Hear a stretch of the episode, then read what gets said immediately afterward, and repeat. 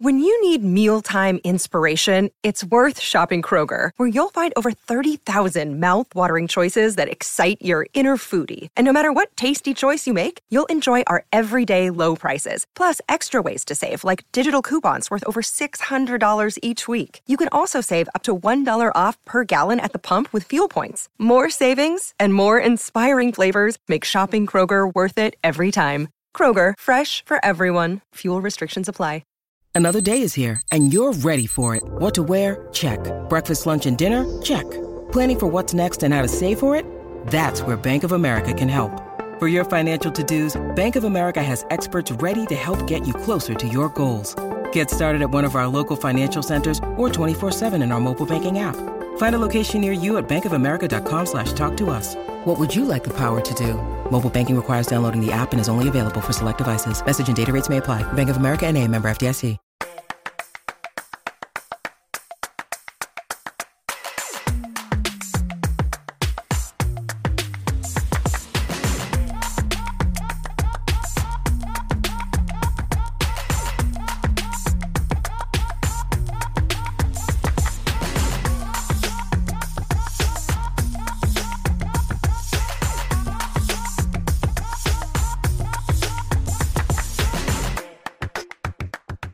What's up, guys? Welcome back to another episode of the Blockhash Podcast, episode 379. Today, we have the managing director of research at Grayscale, Zach Pandl, here to talk about the Bitcoin ETF, uh, the Ethereum spot ETF that they have filed, talk about the market a little bit, um, and kind of the nature of where they think crypto and blockchain might be going here in 2024 and some of the things that they are aspiring to do. Zach, it's exciting to have you on the show today. It's my pleasure to have you.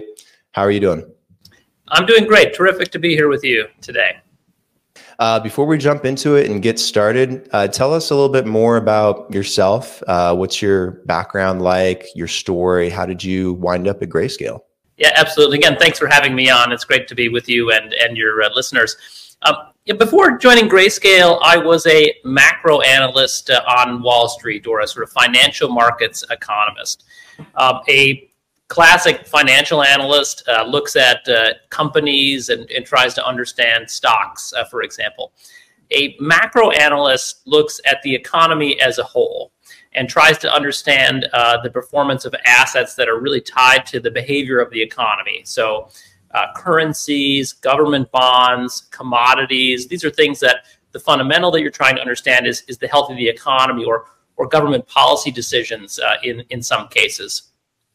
And um, Bitcoin really over time became a proper macro asset. It's a, it's a major asset that my clients in my in my prior life you know, traded alongside uh, these other things, alongside currencies and commodities, uh, for example. And I became more and more interested in in the asset class and in um, in making a, a, kind of career long uh, bet on the asset class, but also understanding what's what's driving it um, and that's ultimately what brought me to, to Grayscale, sort of applying those same uh, lessons, those same tools, um, skills that I used as a macro analyst in traditional finance, and now applying them to uh, to crypto. And uh, you know, crypto can be a pretty confusing subject uh, for for people, but you know, really, I think that the same tools can be applied, and that's what we try to demonstrate for our our readers. Uh, that the same kind of tools that we'd use for fundamental analysis and other asset classes can be brought to crypto. Excellent. Well, what's a day in the life kind of like for you at Grayscale? Some of the things you work on uh, that you do as the managing director of research. What are some of your responsibilities? Yeah, so the overarching responsibility is just to help anyone confidently invest in crypto. Um, it's a you know again a challenging asset class in some ways because it is so new from things that came before. It takes a little uh, while uh, for people to you know fully understand uh, what they're investing in, even if they can see that the returns um, are, are something that would be compelling uh, to put in a in a portfolio. So a lot of what we do is educational in nature. Um, we try to explain to our investors and our you know potential investors um, the technology uh, in the asset class and the use cases. You know some of the foundational things about uh, you know blockchain at a high level, but also you know decentralized applications and everything uh, everything else.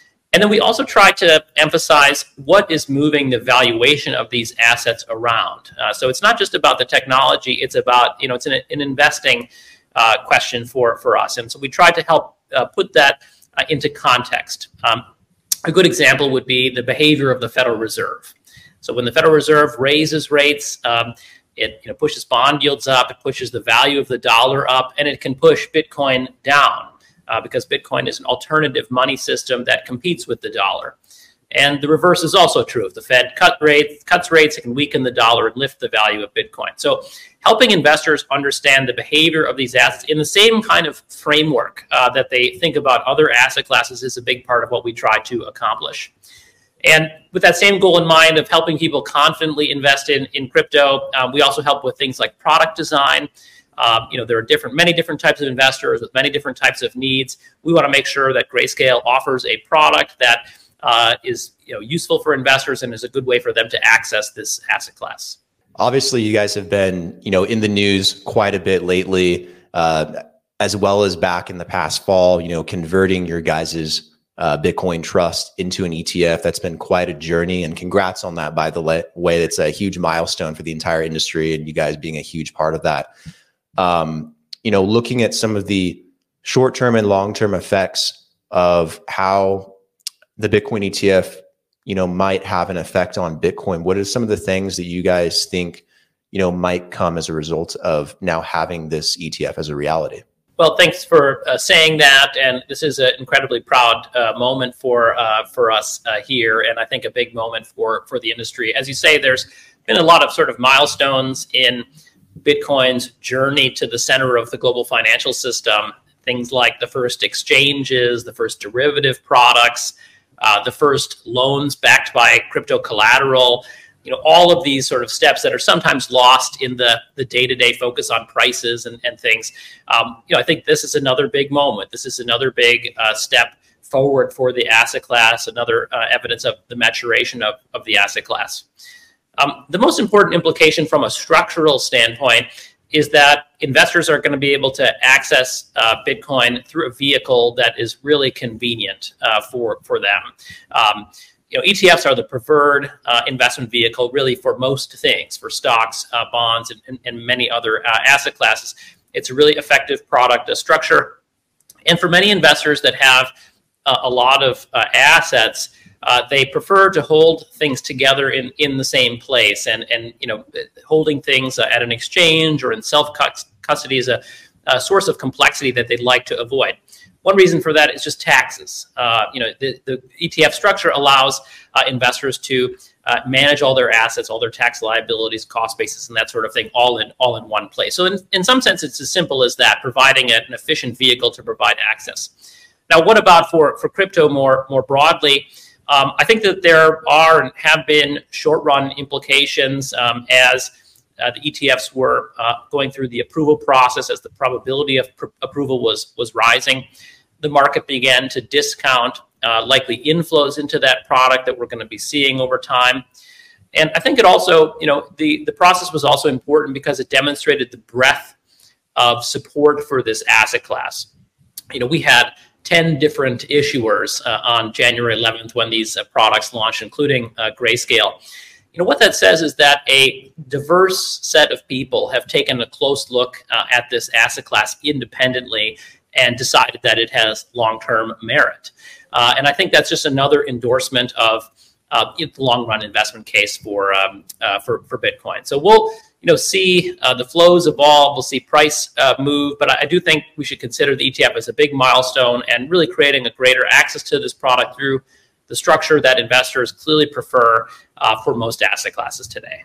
Nice. How would you, in a way, recommend like if there's an investor, a financial advisor out there that's now seeing this and seeing Bitcoin being um, implemented into traditional markets, into TradFi now through the ETF um, to allocate or start to allocate Bitcoin to a portfolio or traditional portfolio? Is it, you know, best for them to go the ETF route? Should they still buy Bitcoin physically?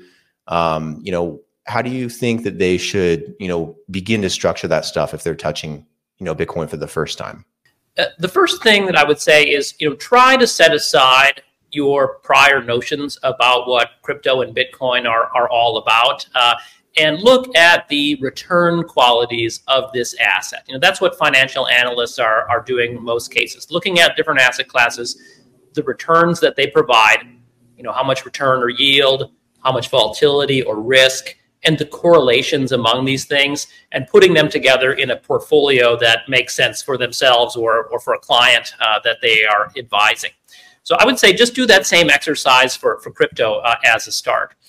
And I think what people will find is that crypto or Bitcoin are high risk assets. That's important to stress. These are high risk, volatile assets with high potential returns and a low correlation to stocks. So many investors think of their portfolio, you know, to oversimplify in two parts that you have stocks for capital depreciation and bonds for for income or, or maybe a little bit more safety. Uh, this goes into that higher return capital appreciation uh, bucket. But the important thing is that in addition to having high potential returns, crypto provides low correlation. So in a portfolio setting, that means it can add to your return, but also add to your diversification and give you better risk-adjusted return. So I'd say that's the that's the place to start. You know, just do this do the standard statistical analysis that you would for any other asset class and, and see what you know crypto can do for you. Now, when we do that uh, analysis, we find that for a typical investor, there's lots of different types of investors, but for a typical investor holding, say, a 60 40 portfolio of stocks and bonds, that a 5% uh, allocation to crypto would be about the right amount to maximize risk adjusted returns. That means as you're adding crypto to your portfolio, up to say around 5% um, is the amount that you're being more than compensated by the additional returns for the additional risk uh, by, by adding crypto to your, your portfolio. There are lots of different investor types, and so we can't really prescribe that to any one person. That's just a, a kind of uh, optimization exercise. Um, but you know, people can take a look at our work and see how it, it works uh, for them. And it seems like Bitcoin is kind of just the start here too with the ETF. Um, obviously, you guys have a filing for Ethereum as well to convert your Ethereum trust into a spot ETF. Um, what what's gone into that thought process is because obviously Ethereum is functionally different than Bitcoin. Um, how do you guys imagine that process going? Is it going to be something that's a little bit more trickier because um, there's a little bit more um, thought process that needs to go into how to label Ethereum versus how to label Bitcoin? And then, you know, do you think it's going to have the same investment value as a Bitcoin ETF would?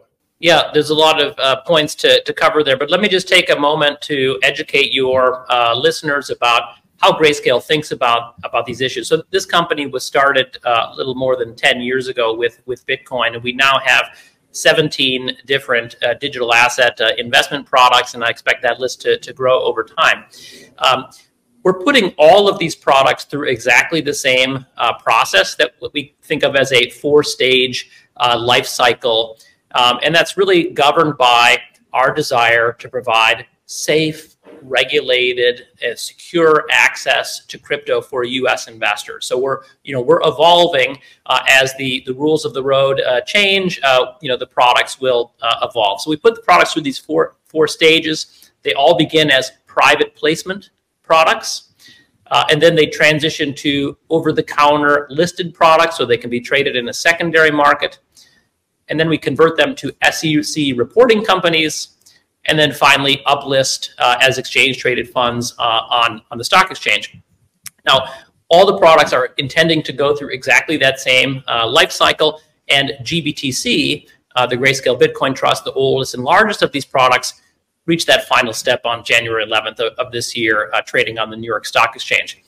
But the intention is to put all of these products, not just um, the Ethereum product, but all, all 16 other um, digital asset investment products, through that same uh, life cycle. Now, as you said, Grayscale uh, does have an active filing uh, for the uh, Ethereum product, and you know we expect to hear back uh, about that sometime this uh, this summer. Um, you know, Ethereum is is of course different than than Bitcoin, and um, how I might frame that for your listeners is through what we call our crypto sectors effort. Um, so crypto can be divided into uh, sub industries or, or, sectors in the same way that the stock market is divided into industries, um, you know, industrials, and information technology, materials. You know, we divide uh, equity markets into industries. We can divide crypto into into sectors. So we think of five uh, sectors: currencies, smart contract platforms, financials, consumer and culture, and utilities and, and services. And you, please head to the Grayscale website if people want to dig into that uh, further. But obviously, you know, Bitcoin is in that currencies category, so it has a certain peer group. Uh, Ethereum is in the smart contract platforms uh, category. It has a different peer group, a different nature of uh, competition. Uh, and that's one of the most interesting debates, frankly, that's playing out in, in crypto today is, you know, the right way to set up a smart contract uh, platform blockchain. Um, is the Ethereum approach correct? is the Solana approach correct? Um, you know, how do we think about interoperability between these uh, these protocols? Uh, so a fascinating kind of space uh, to watch, well beyond, of course, just the uh, the ETF question. Yeah, it's very fascinating, and obviously we have these, you know, kind of chain wars in some ways. A lot of competition between Solana's ecosystem, Ethereum's, Cardano's. There's tons of them out there these days. Um, you know, just looking at Ethereum in particular, you know, obviously Bitcoin has value in its own unique way is it the smart contract component in your eyes that you think gives Ethereum most of its value, or the fact that you can build on it, um, or or what does give it the most value? So ultimately, when you're thinking about Bitcoin or Ethereum or Solana or Cardano or any um, any uh, public blockchain, I think the way to sort of think about where the value comes from is these are just computer networks. And they have value if people show up and use the computer networks for, for something. Um, now, in Bitcoin's case, that is used for a sort of store of value and non sovereign money system. So it's mostly about how much of it is held, less so about how much the network is used, uh, if you will. Uh, for smart contract uh, platforms, I think it is more about how much the network is used. Uh, you know, how many transactions, how many daily active uh, users, how many fees they are generating, and what that means in each specific case with you know with each specific set of tokenomics what that might mean for token valuation. So it's a, a, challenging question but if i had to kind of simplify that's how i would put it that you know these are networks. Um, if no one is using the network then the token should not have value. But the token should rise in value potentially quickly uh, as network adoption grows here in 2024 it's going to be i think a little bit of a chaotic year to say the least uh, we got an election cycle coming up um, obviously, you know, crypto has been something that's in the news. There's a lot of things going on in the world, um, a lot of potential events that may or may not impact the market, may or may not impact legislation on Capitol Hill.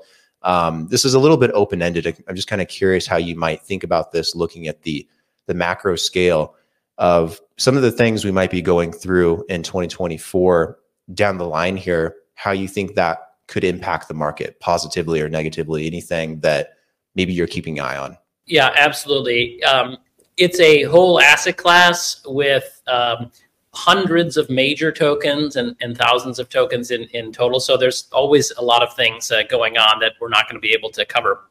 So let me just focus on on Bitcoin here. You know, start at the at the highest level. Um, I maybe make sort of t- two things: talk about the Federal Reserve and about the election. You know, number one, is what the Federal Reserve is up to. And I think I would just really stress uh, that when thinking about what is the you know, the fundamental drivers uh, of, of Bitcoin. Bitcoin is an alternative money system that competes with the dollar because the dollar is the world's current reserve currency. So things that are positive for the dollar tend to be negative for Bitcoin and, and vice versa. And the number one uh, fundamental asset of a currency is its real interest rate or the interest rate that it's paying on, on cash in, in excess of inflation. So when the Federal Reserve over the last couple of years was trying to lower inflation, we had too much inflation in the US economy, they raised real interest rates. That strengthened the value of the dollar. And as anyone that has invested in crypto through that time will know that pushed down uh, the valuations of, of crypto assets. The reverse is also true. Late last year, the Federal Reserve began to signal that it was turning its attention away from raising interest rates and towards lowering interest rates or towards rate cuts. In addition to the whole ETF um, uh, uh, news uh, in the fourth quarter of last year. I think that this issue, this pivot from the Federal Reserve towards rate hikes to rate cuts, is one of the things that helped the, the price of Bitcoin. That, that story is going to continue to play out this year and maybe even more so. The ETF news is now in the rear view mirror. And so I think what investors should look at is now turn to the macro, uh, turn to uh, what the Federal Reserve is doing. Is inflation getting under control? Are they able to lower rates or, or not? Uh, is inflation still high? They need to be uh, slower uh, to cut rates. All of those things will have an important bearing on, on Bitcoin. If I had to say, you know, the thing at the top of the list, it would be the Federal Reserve's rate decision. I think the election is um, also quite important. Um, and you know, we don't have an opinion about political parties or anything like that, but you know, I, I do think that macro policy issues will be on the ballot um, the appropriate amount of government spending, um, how we will deal with trade relations with uh, uh, foreign countries, uh, you know, other aspects of the U.S. role in the world. The next president uh, will also name the next chair of the Federal Reserve. Uh, Jay Powell's uh, term will end two years into the term of the next president. So all of these issues are going to be what are on the mind of, of currency investors and crypto investors uh, heading into uh, heading into this year.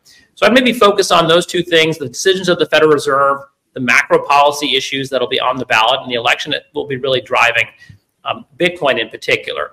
The, the long tail of everything else in, in crypto, I see a little bit more about technological advancement and technological adoption. There's so many things uh, happening from gaming to DeFi to physical infrastructure to data storage.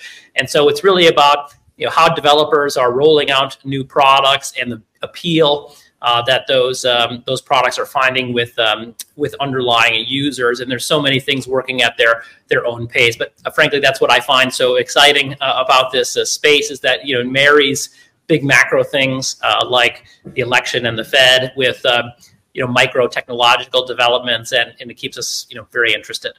Absolutely. And it's it's been a rough bear market the last couple of years but it's so impressive to see so many companies large and small that have just kept building uh, great products and great services and have continued to develop out this space um, to the point where it's far more mature than it was in 2021 last time we had uh, a bull market and a nice cycle and there was tons of hype um, obviously, I feel like some of that stuff is you know on the horizon here, and a lot of goods coming.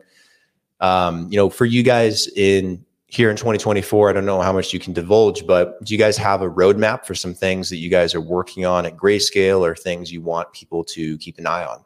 Well, I would highlight, um, of course, the Bitcoin ETF, uh, which is um, you know now recently trading, so still young, uh, early in that uh, process. I would highlight uh, Grayscale crypto sectors uh, again, the, the, the, project that I talked about, which is you know a way to classify um, the crypto industry and measure the performance of you know, peer groups and, and sets of, of, tokens based on their kind of natural peers.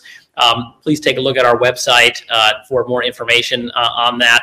And from a product standpoint, we are always innovating. I can't get into that stuff uh, today, but I think you will see a lot more from Grayscale uh, over the course of the year. Yeah, I've seen a lot of you guys. I saw you, uh, a couple of your ads in the airport about a week or so ago. So you guys are definitely on the ground running with this stuff, and it's fantastic. Congrats, by the way, on the on the ETF. It is a massive milestone. Thank you. We'd love to hear uh, about the ads as well. We're very proud of that uh, of the, that work. For those listening to the show, you know, education and learning is really important here on the podcast and everyone that we bring on. Uh, so make sure to please go check out everything Grayscale is doing and their website, learn about the ETFs, um, you know, really educate yourselves and dive into the information. Um, Zach, other than the Grayscale website, is there anywhere you'd want to direct people, any um, blogs or online documents or places where people can, you know, consume more? Well, of course, the products are now available uh, in your in your brokerage account. So uh, any investor that is you know normally accessing an ETF can find uh, GBTC uh, alongside uh, you know all the other ETFs available to them. And I'd say on top of that, we're, we're quite active on on social. Um, so take a look on uh, on X or on on LinkedIn um, for continued content. Uh, Zach, it's been a pleasure having you on the show today. Thank you so much for diving into all the details on you know the ETFs, what you guys are working on at Grayscale and you know your thoughts on the market and where we're going. Um, it's incredibly important to have people like you guys doing exactly what you're doing. and uh, very excited to see what you guys do next. Great being out with you today. Thank you. Take care. We'll talk soon.